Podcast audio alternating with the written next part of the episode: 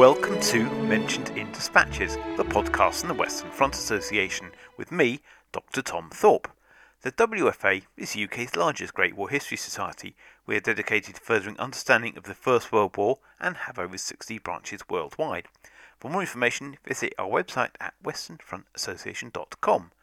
It is the 2nd of July 2018 and this is episode number 70. On today's programme, I talk to historian Peter Hart about his new book, The Last Battle Endgame on the Western Front 1918, published by Profile Books. I spoke to Peter from his home in London. Hi, Peter. Welcome to the Dispatches podcast. Could you start by telling us about yourself and how you became interested in the Great War? Uh, well, um, I, am the Imperial War Museum's oral historian, uh, so I've been interested in the Great War for a long time. Uh, basically, uh, right back when I was a kid, uh, when I was watching the Great War series, you know, the the the, the, one that Pete Simkins and people like that worked on, John Terraine, great, great historians like that. And uh, all I got out of it was an intense feeling of, of, gloom and tragedy. And it seemed so interesting and so long ago, although actually it was only 50 years before at the time. Uh, and that attracted my interest. And then I moved on from that a few years later to, taking Purnell's History of the First World War, and and that, believe it or not, that's that's a really good part work, and that and I was hooked after that. And gradually, I, I did the normal transition from. Uh, oh, the pity of it all, so sad, everybody being killed, to still feeling how awful it was, but uh, uh an attempt to understand what was going on, what, why these things were happening, uh, and, and and that makes it much more interesting when you when you actually realise what people are doing and why it's happening to them. So essentially, moving from stereotype to say a more more nuanced and more complex position, which brings us to your latest book, The Last Battle. Now, what's that all about? Well, uh, I, have written lots of books on the Great War, and I, I, I wrote one on uh, 1918, and I noticed that the last six weeks of the war tended to be wrapped up very quickly, you know, and yet it's some of the greatest battles of the war, some of the most important and and, and uh, really, you know, battles that really make a difference. You know, will the war end in 1918 or will it drag on into 1919 with the deaths of hundreds of thousands and more people? So to me, that last six weeks is very important. And when I noticed that my own book hadn't covered it properly, then I, I thought, well, I better do something about this. Um, and that's why I wrote it. That, that, to me, it's such a great story, but underpinning everything is this idea. Uh, and I like to put myself in the position of people, even though I'm a sort of wishy-washy modern person. Imagine being in a trench. Imagine you know the war's going to end in a few days. Uh, you don't know when, but you know it's going to be soon. And there you are. You've got to go over the top. You know, half half your friends have already been killed. You've managed to survive, and now you have to go over the top again. And it, it's this idea of you know, not everyone can shell hole drop. Not everyone can hang back. You have to go forward together. Comradeship almost insists on it. And somehow these men, most of them, let's be nuanced, most of them, most of them managed to do it. And I, I find that an amazing story. You know the war's coming to an end, and you know so many of them were killed in the in that last few days. You know they'd almost made they were within touching distance of safety uh, and then they're killed or badly wounded, their lives wrecked. So I find that a dramatic story, and I'm pleased the book's done well or reasonably well. So, what does your book focus on? Is it focus on the experience, or does it focus on the on the on the broader grand strategy? Uh, well, it it focuses. Uh, I, I, I normally write my books in the same way, which is I try and make them academically correct with, uh, or you know, up to standard with a, a, reasonable outline of what's going on and why, and then into that I I, I filter.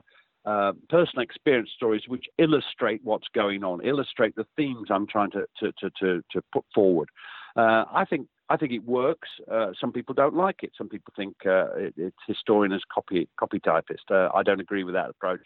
And in fact, I find it more copy typing to, to, to sort of just change everything into your own language and then it makes it duller. I'd rather hear what happened in people's own words. And that's very important to me.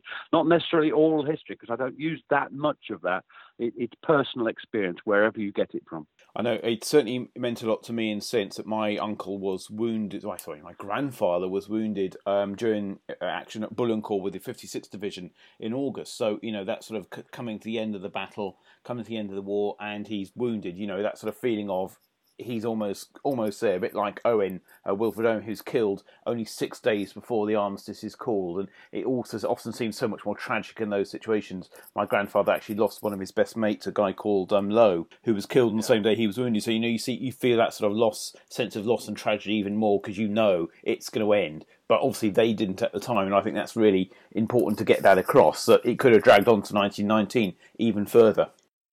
Yeah, I mean, by the fourth of November, which is when Owen was killed, they knew it was coming. You know, they they, they knew it was coming to an end because the Germans had made peace overtures. But it, it's when, you know, exactly, and they, they still have to go over the top. And that battle on the fourth of, of November, I mean, it's tragic that Wilfred Owen was killed. It really is. He was a great poet, and I'm not an aficionado of poetry, but I recognise his brilliance, and, and and it is a tragedy.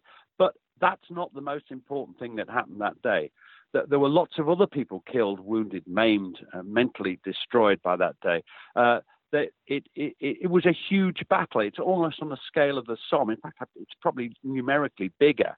And it is smashing the last real hope of the German army on, on the Western Front. It, it's their last feasible lines that they could hold.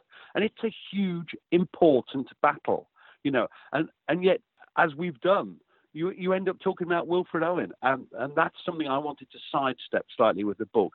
Recognize Wilfred Owen's brilliance, but look beyond him at the bigger battle. Look at what was happening. Look at the dramas and the terrible things that happened that day, and why it was fought. What what was achieved that day. So it brings me on to my next question: Is why are the battles of, of 1918, especially towards the end, the Hundred Days, etc., neglected um, relative to other big engagements that we that we fixate on, like the Somme, Verdun, and Third Ypres? I don't know, but I suspect it's because tragedy. Uh, I mean, the, those other battles are tragedies. They're enormous, gigantic human tragedies, and they, they just impacted on so many households. And and, and repetition dulls. And and but you know, by 1918, it's another tragedy. I think that's part of it. Winning isn't as exciting as as as, as tragedy. You know, I mean, the fact that we won the war in those the last six, well, 12, uh, 12 to six weeks, we, we win winning the war. That somehow isn't as dramatic. Uh, it doesn't it doesn't grab people's attention. And the, the, the Verdun, for instance, is a great story. Uh, the Somme is a great story. Uh, Third Ypres is, is an, uh, an amazing story of human suffering. And, and, and there are reasons why the generals do what they do, but the, people tend to ignore that and just fixate on the, on the, on the losses and the tragedy. And I think that's why people. And and recently uh, with the uh, the centenaries, it's just uh, it's just fatigue uh, they made such a fuss of 1914 and the rather trivial engagement the, at Mons, for instance. Show, um, what we lost 600 odd dead, which is terrible, but the French lost the day before 27,000 dead. Uh, at the Battle of the Frontiers, that that puts it more in context. And we've sort of gone, we sort of went over the top on 1914 in the in the centenary and and left not much energy for the rest.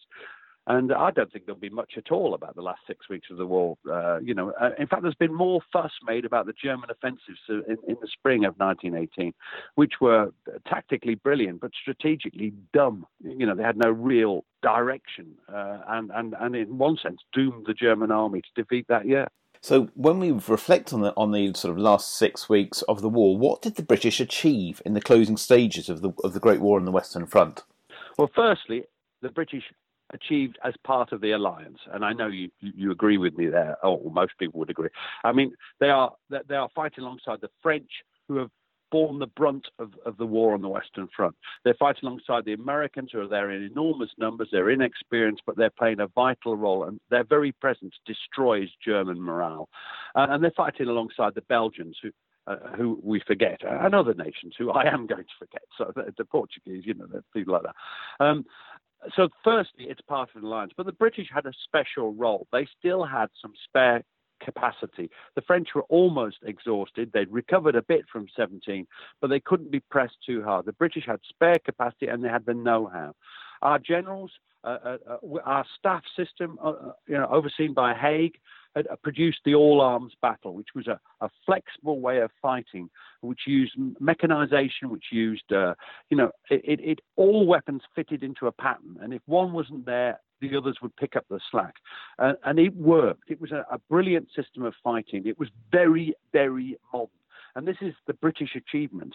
And they were used in, in, in, in the series of assaults which commenced uh, in, in, late September, directed by Foch, the commander, the overall supreme commander on the Western Front. And it, it, was a great achievement. The British were the cutting edge of the Allies, and and I, I think they did brilliantly.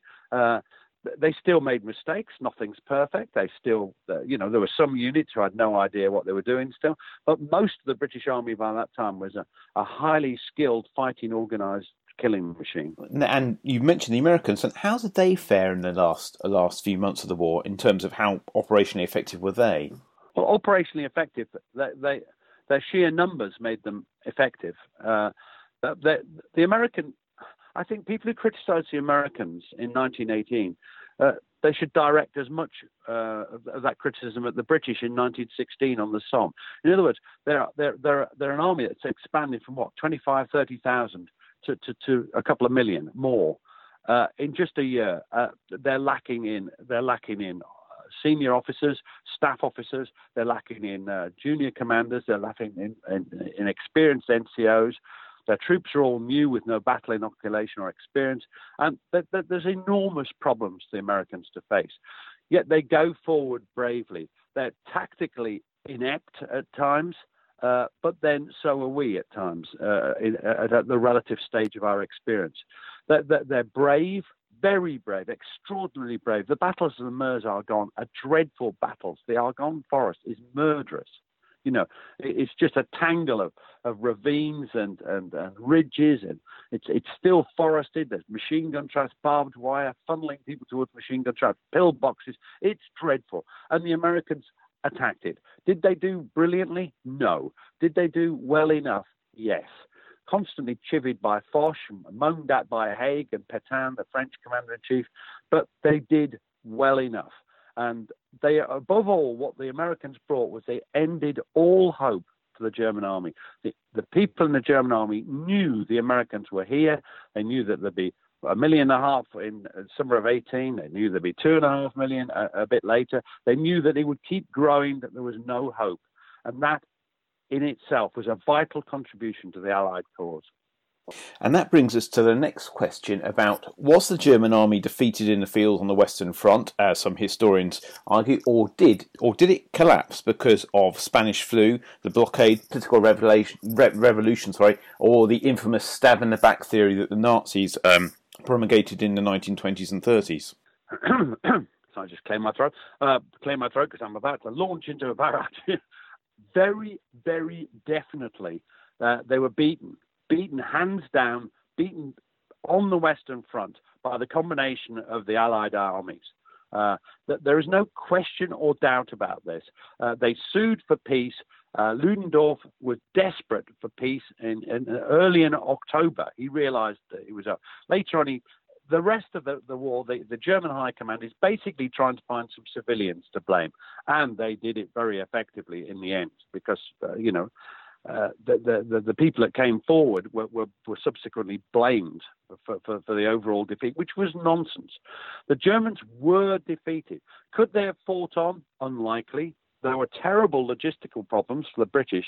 It would have been difficult to actually finish them off in 1918 if the Germans had fought on. But they had no hope of, of winning. They, they were being pushed back uh, they could have perhaps formed a line on the Antwerp Meuse, but or, or, on the Rhine, but these are desperate measures, and it would they were in themselves unlikely to change the result of the war, and were, were thus ruled out by the German High Command.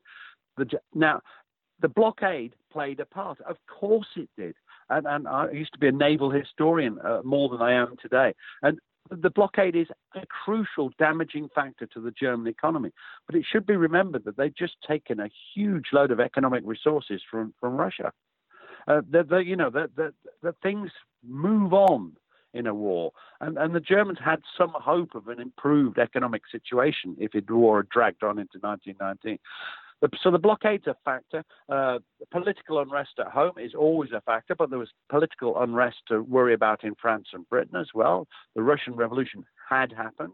People were worried about whether it happened in their own country. People like Haig wanted the war done and dusted and over before anything else happened. The, the, the Allies were also exhausted, but the Germans were beaten. And as to the stab in the back and Nazi theories, I, I don't. I mean, that's just that's just typical of that type of person. Uh, it's just nonsense. It's just excuses. It's just uh, propaganda. So finally, where can people get your book from, Peter? Well, um, any most bookshops seem to have it, uh, and uh, and there are internet providers, the usual on Amazon. Uh, if you don't, if you want to pay, uh, buy it from cheaply from people who don't pay taxes, or uh, or Hive, who, who, I don't understand terribly, but it's an internet system which gives money to local bookshops. Uh, that, that's the way I'd go. It's a couple of pound more. Uh, and I hope people do buy it. And but if they do, I'm very very grateful. Peter, thank you very much for your time.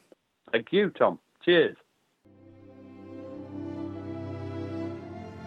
You have been listening to the Mentioned in Dispatches podcast from the Western Front Association with me, Tom Thorpe. Thank you for all my guests for appearing on this edition. The theme music for this podcast was George Butterworth's The Banks of Green Willow. It was performed by the BBC National Orchestra of Wales, conducted by Kriss Russman, and produced by BIS Records.